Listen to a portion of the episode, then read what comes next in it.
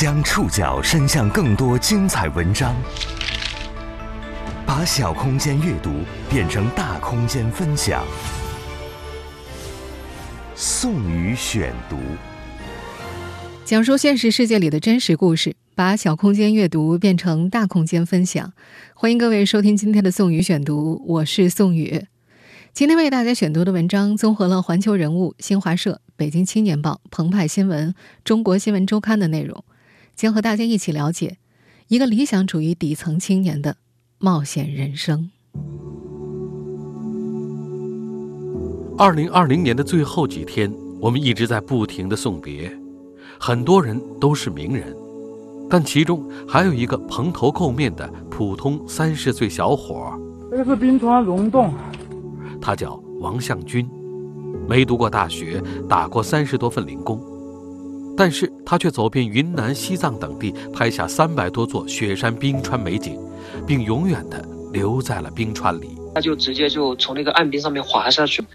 他是媒体口中的中国冰川探险第一人，西藏探险王，也是短视频平台上拥有三百万粉丝的冰川哥。短视频里的冰川哥一头乱发，嘴唇干裂，看着像个流浪汉。但正是这样一个人，寄托了普通人最朴素的生活和最远的梦想。宋宇选读，今天和您一起认识一个理想主义底层青年的冒险人生。二零二零年最后几天，在一系列名人去世的消息当中，有一个三十岁普通小伙去世的消息在网络上传播开来。十二月二十六号。中国冰川探险第一人、西藏探险王王向军的弟弟王龙，在王向军的短视频账号上发布消息说：“二零二零年十二月二十号，我的哥哥，你们的老王，永远的留在了这个他最喜欢的瀑布里。”王向军落水的地点是西藏那曲市嘉黎县境内的伊嘎冰川瀑布。二零二零年十二月十八号，王向军和伙伴小左。还有一只跟随他多年的小狗土豆来到这儿，他们是一起来拍冰川瀑布的。这里的海拔超过四千米。拍摄从十二月二十号中午十一点半左右开始。根据小左回忆，瀑布应该有六层，两人站在瀑布底下只能够见到三层，于是他们爬到瀑布的第二层拍摄视频。起初，小左举着手机。王向军站在岩石上拍了第一条视频，但王向军觉得视频不行，要有代入感。我就看到我人趴在这里，然后你镜头转过来，慢慢的转过来，转过来，转过来，转过来，转过来，看到没有？最后最后镜头就这里就完了。在这段视频录音里，王向军告诉小左该怎样拍摄他的行动轨迹，可就在第二次拍摄的时候，王向军。踩到了岩石上的岸冰，坠入了二级瀑布下的水潭里。他就直接就从那个岸冰上面滑下去。眼见着王向军被冲进水潭，小左立即想办法救援。然后当时第一时间的话就去救援他，就用那个三脚架。那个三脚架的话，因为它可以拉长，他一边可以甩过在这一边，然后我这边可以抓到一边，他抓到一边。然后的话发现不行，他说不行，然后我去车里面拿那个。桶，然后还有一个绳子，因为他那个衣服，他里里面穿的羽绒服吸水特别重，边上也全是冰，没有一个着力点，就没有办法把他拉上来。然后没有办法，他就说，减少救援吧。然后的话，我就立马就跑，跑了下面离其实下面很近不远，有那个修路的，因为工程队，然后我就跑到工程队，然后叫了，当时的话是有五个人，我们就坐着这个开了个皮卡，就立马一下就开上去了。可等小左喊了几个人回来的时候，王向军。已经消失不见了。在弟弟王龙眼中，哥哥一直是一个追求完美的人。他说：“哥哥从来都没有发过质量很低的作品，可是没想到这一次却因为重拍作品出了事情。”悲剧发生之后，有不少网友质疑小左救援不力。面对部分网友的指责，小左试图解释，也有反省。现在脑海当中的坠落的那个画面。一直会浮现出来，觉得自己也发生过很多这种事情，自己有的时候遇到特别危险的事情，一没有一丝恐惧。但是你真正看到你身边的人，他一旦发生这个事情，人不人不在了，感觉自己的灵魂就死在那个地方了，以后就再也不敢去靠近这些地方，只能远远的观观看。王龙理解小左，他说哥哥去过三次事发地，之前去的时候天气都比较暖和，冬天再去的时候到处都是暗冰，踩到就打滑。哥哥坠落的地方确实危险，普通人去了都不敢靠近。他说：“悲剧发生不能完全怪小组，如果遇到那种情况，自己也会慌神儿的，不知道该怎么弄。”王向军遇难的消息传开之后，有人惋惜，也有人不理解，评论当中不乏“活该”的字眼。王龙发文恳求大家尊重逝者，嘴下留德。私人离去。王向军用生命守护的生活方式，依然招致很多不理解。这位西藏冒险王到底对冰川有怎样深切的情感？他又为什么会痴迷于冰川？宋宇选读继续播出一个理想主义底层青年的冒险人生。在短视频平台上，王向军的网名都是“西藏冒险王”。一九九零年出生的他，留下了四百多部短视频作品。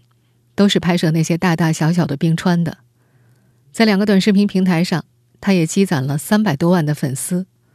在他消失在冰川的消息传出之后，他的抖音账号又增加了一百多万粉丝。大家看一下这个啊，这个呃透亮的这个冰里面呢，我们可以看到很多微小的气泡。在那些视频当中，王向军时常顶着一头乱如鸡窝的头发，以异常兴奋的语气在冰川下来回的转，向粉丝讲解所处冰川的现状。看这个位置，它是以前这个两条冰川地下河交汇的一个位置。在我们现在听到的这则视频里，王向军在冰川内部对着镜头介绍地下河交汇形成的冰柱，期间在冰面上滑倒了，继而哈哈大笑。透明的状态，哇！我们在这里居然可以看到这个。有粉丝和他开玩笑：“能不能抽时间打理一下你乱糟糟的头发呀？”除了冰川王，粉丝们还会管他叫老王，刷着他的视频，跟随他的镜头，看遍壮丽的冰川。虽然靠着短视频火了，可是王向军不喜欢别人叫他网红。他说：“他跟那些用流量挣钱的人不一样，他做的是有意义的事儿。”确实。很少能看到哪位网红能收获这么多的感谢。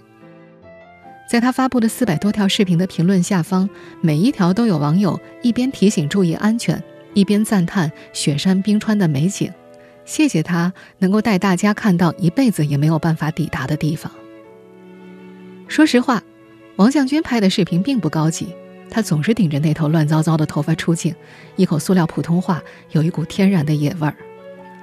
每次亲眼见到冰川，他都会激动得哇哇大叫，甚至有一些粗口口头禅还时不时在视频中出现。看这个刚好是水就是从这里流的，所以这边呢冰特别的蓝，凤凰的蓝。我靠！这下面有个洞，我靠！我看看这下面。见到万年蓝冰冰缝，他会乐疯。他小心翼翼地用手去触摸蓝冰的冰面。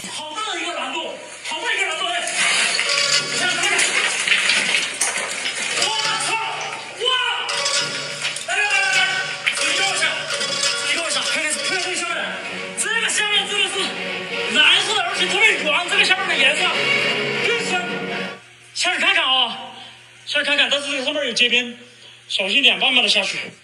更多人是被他的真诚和那种乐于分享的热情打动的，隔着屏幕你都能感受到他对于冰川、对于大自然的热爱。在攀爬冰川的这些年里，王向军结识了宋友川、刘杰和周长增三名有共同爱好的伙伴。王向军发布的短视频当中，从2019年5月到今年11月的作品，有90%都是好友刘杰拍摄的。一个月前，刘杰去东北旅行，没有参与王向军的此次探险。后来，他便听到了王向军出事儿的消息。刘杰说：“中国的冰川探险是一个非常小众的圈子，他所知道的冰川探险者只是他、王向军和另外两人组成的四人小圈。在这四个人里，王向军是胆儿最大的。”特别危险的地方，大家都劝他不去，有时候却见到他在一些危险的地方跳得很兴奋。他们也会看得很惊慌。好友宋友川也觉得，瘦小的王向军平时话不多，但一进入冰川的世界就会变得执拗又疯狂。只要他觉得哪儿美，就一定要过去记录下来。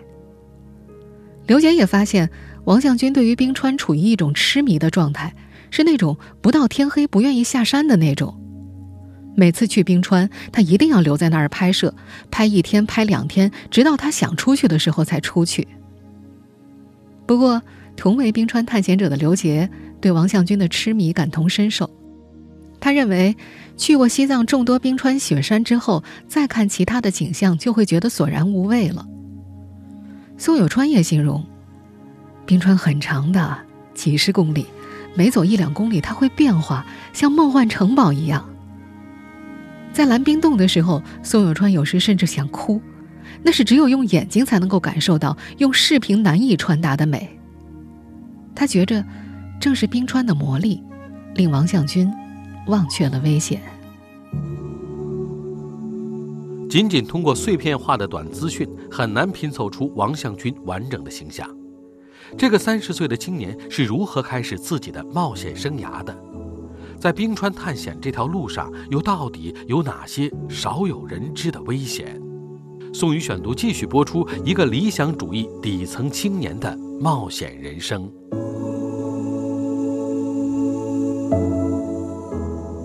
王向军和冰川结缘的故事要从二零一一年说起，当时只有二十一岁的他正在丽江打工。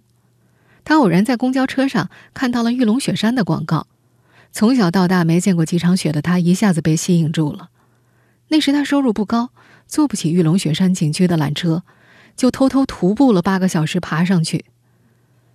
那天下着雨，山上云雾缭绕，见到冰川的那一刹那，他惊奇万分。此前他只见过水田里那种一年只出现几天的薄冰，而那一次见到的是光秃秃的石头上长出来的冰。第二年，在香格里拉一家药店打工的他，在看到一张冰川覆盖西藏的图片后，再次被吸引了。随后，他辞了职，买了张车票，坐车去了西藏林芝，从此开始了自己的冰川冒险生涯。截止遇难前，王向军已经徒步走过七十多座冰川，亲眼看见的冰川不下三百座。他曾经说过，每次去冰川都能看到不同的景观。冰洞、冰川欧穴、冰川上的瀑布，能够欣赏到不一样的美。他说，每次从雪山上下来，都觉得很充实，像是充了电一样。王向军接触过的冰川，大多位于喜马拉雅山上，海拔在四千到六千米之间。在他的照片和视频里，有清晨六点零下十二摄氏度的珠穆朗玛峰东面难得一见的日照金山。有生长在五千六百米冰川湖周围传说中的雪莲。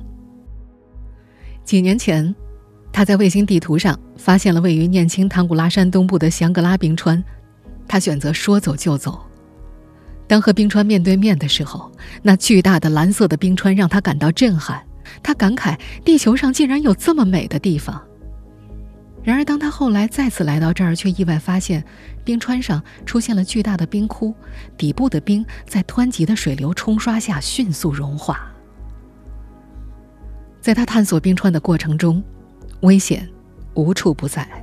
这个卡钦冰川呢，它就比较特殊。我们现在听到的这段录音是王向军在西藏最大的冰川卡钦冰川拍摄时留下的。哇，塞远处那边看到没有？那边一直在冒烟。那里刚刚有一块大石头滚到这个上面啊！就在他对着镜头侃侃而谈的时候，远处突然发生了山崩，有大石头不断的滚落下来，他不得不招呼同伴紧急避险。那前面可能有一个冰洞，前面有冰洞，那里有冰洞啊！马上，啊，把这个东西收起来，赶紧到冰洞里面去躲一躲。好友宋有川曾经和王向军一起爬过珠峰东坡，他记着。那时，他们一天能够看到五六次雪崩，最近的一次雪崩离他们只有一两公里远。宋有川印象里最危险的一次是在中国和不丹边境的四零冰川，那时王向军被困在了冰缝里，冰缝极其狭窄，冰壁光滑，难以爬出，甚至挥动登山架凿壁攀爬的空间都没有。而王向军所站地面的前方便是一个无底洞。宋有川试图用安全绳把他拖出来。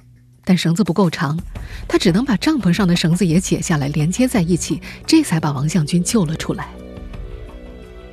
危险不光来自于自然界，还有野兽。有一回，在灵珠藏布冰川群，王向军第一次见到了狼，一群狼。那次他一个人连续走了四天，路上一个人都没遇见。有一段很长的路，全都是狼的脚印和粪便。他一路走一路喊，一方面给自己壮胆，同时也让这些野兽知道有人来了。那天晚上，他住在山里一个牧民的小木屋里，小木屋外有十几只狼围着转。他在小木屋里把门锁得死死的，用东西把门顶住，然后在屋里烧起一大堆火，让狼群不敢靠近。深夜。狼群在外面长啸，王向军毛骨悚然。最终，狼群在离木屋三米远的地方退却了，王向军也瘫坐在地上。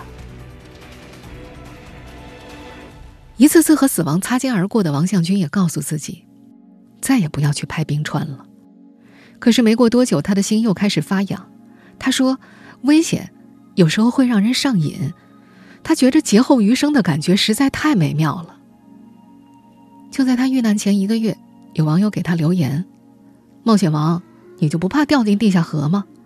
他回答了一个字：“怕。”这个问题已经有不少人问过他了。他说：“害怕，但害怕也要去，不去就什么都拍不到。”出于安全考虑，弟弟王龙也不下十次劝哥哥，不要在这么冷的天去爬冰川。可他劝不动。十二月十六号，他看见哥哥在快手上发了一个三脚架掉进冰窟窿里的视频，他看得惊心动魄，这也太危险了。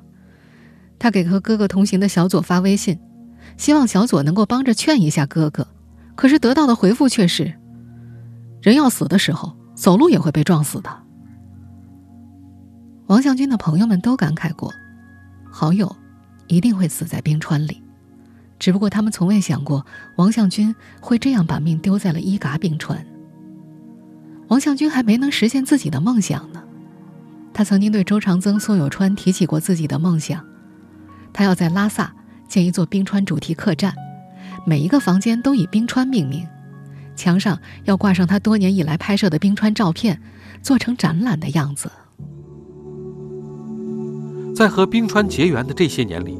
不理解的声音一直伴随着王向军，这些不理解大多来自他的父母和亲朋好友。宋宇选读继续播出一个理想主义底层青年的冒险人生。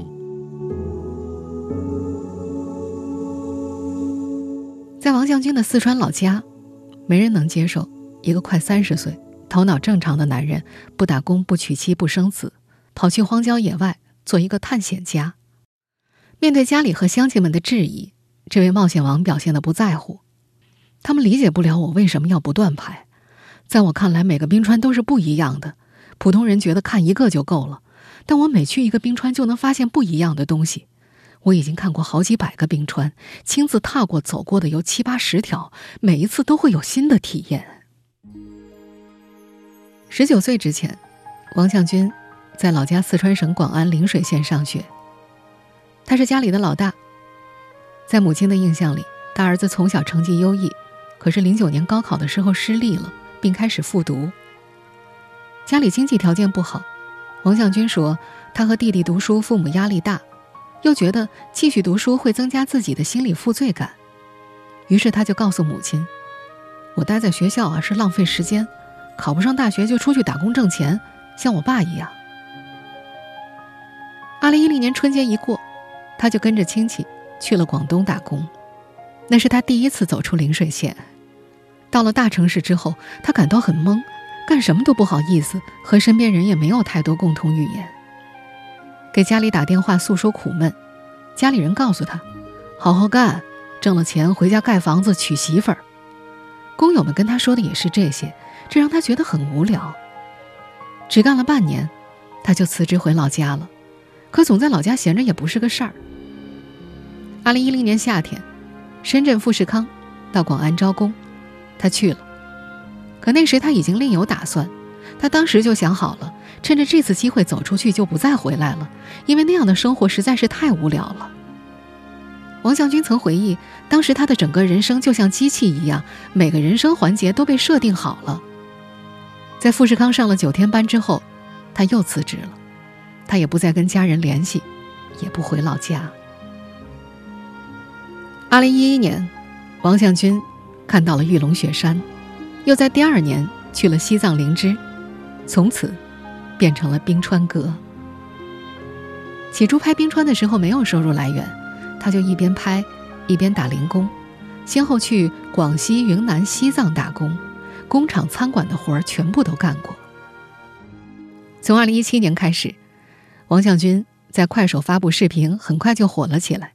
他的弟弟也正是和哥哥失联近十年之后，才从快手上找到了哥哥。到了二零一九年十一月。王向军接到了联合国气候变化大会组委会的电话，邀请他去西班牙马德里参加联合国气候变化大会，作为中国民间环保人士代表和其他各国年轻人一起交流。当时王向军正准备从林芝飞往尼泊尔，他以为对方是个骗子，心想：我一个浪迹四方的野人，怎么可能和国际组织扯上关系嘛？不过他很快就收到了正式邀请。在大会的公众参与气候变化行动、社交媒体的作用与影响论坛上，他用了十多分钟的时间讲述了近些年来所经历的冰川故事，也因此走进了更多人的视野。号召大家，让更多的人来关注冰川，关注气候变化。二零二零年元旦前，离家多年的王向军终于回了趟家，引起了全村百姓和一些记者的围观。当时，央视记者还采访了他和他的父母。父母也终于不再劝他去打工赚钱了。爬山还经常爬一辈子啊？那你说了要爬一辈子嘛？真是。那你考虑下你一个人做啥子啊？反正我有个人追求噻，我要我那儿要去做我热爱的事情噻。对于冰川，王向军起初是爱好，接着是热爱。当他亲眼目睹的壮美冰川一点点变成历史孤本的时候，更生发出了强烈的社会责任感。宋宇选读继续播出一个理想主义底层青年的冒险人生。在短视频平台上的个人签名里，王向军曾经写道：“我只是热爱大自然，深入其中，只想要去感受它的美丽和能量。”拍照记录，不搞破坏。当我离开那里的时候，什么都不会留在那里。这些年，西藏的冰川，王向军走过很多遍。每一次上路，都会发现，眼前脚下的冰川好像又变薄了。在今年年初接受央视采访的时候，他是这样说的：“呃，在我拍摄了西藏七十多条冰川以后，发现所有的冰川它都在退缩，都在减少。”这就意味着全球变暖，这确实就是在发生在我们身边的一个非常严重的一个事情。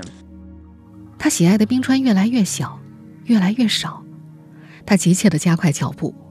二零一九年，他曾说过，自己的计划本来是从喜马拉雅的东端走到最西端，拍完喜马拉雅山北坡比较大的冰川，结果他只走了不到十个。环境与气候变化高级顾问杨富强博士说：“王向军的记录。”很多都是珍贵的史料，即便是常年在户外勘探的专业地质学家、科学家和环境保护者都不曾掌握，他们很可能成为历史的孤本。我国是世界上中低纬度冰川最发达的国家，关系着周边二十多亿人的用水问题。以青藏高原为主体的第三极是除南北两极之外最重要的冰川富集地。据公开资料显示。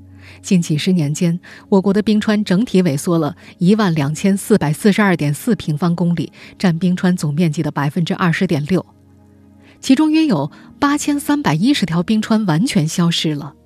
冰川萎缩幅度最大的是西藏自治区，幅度达到百分之二十七点七。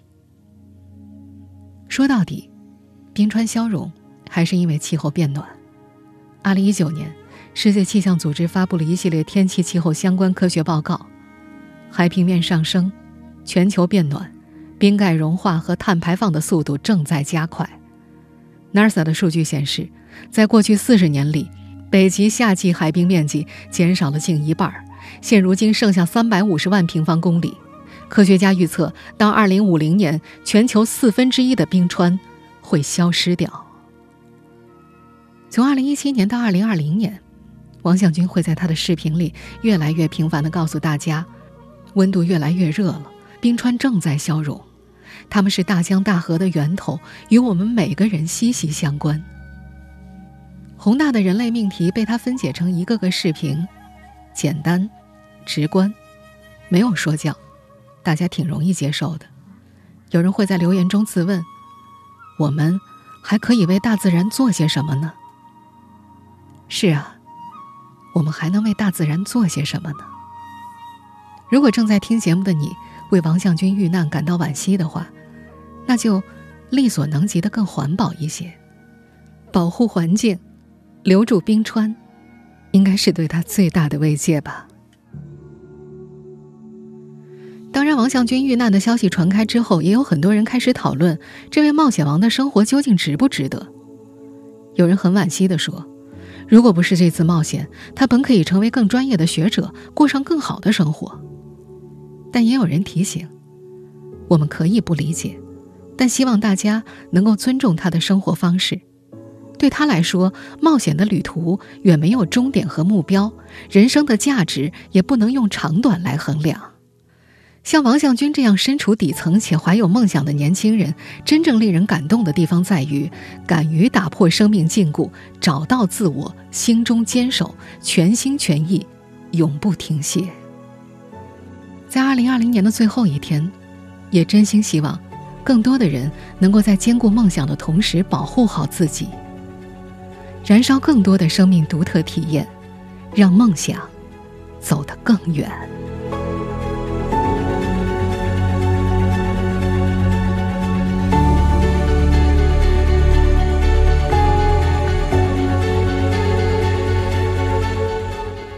听众朋友，以上您收听的是宋宇选读，一个理想主义底层青年的冒险人生。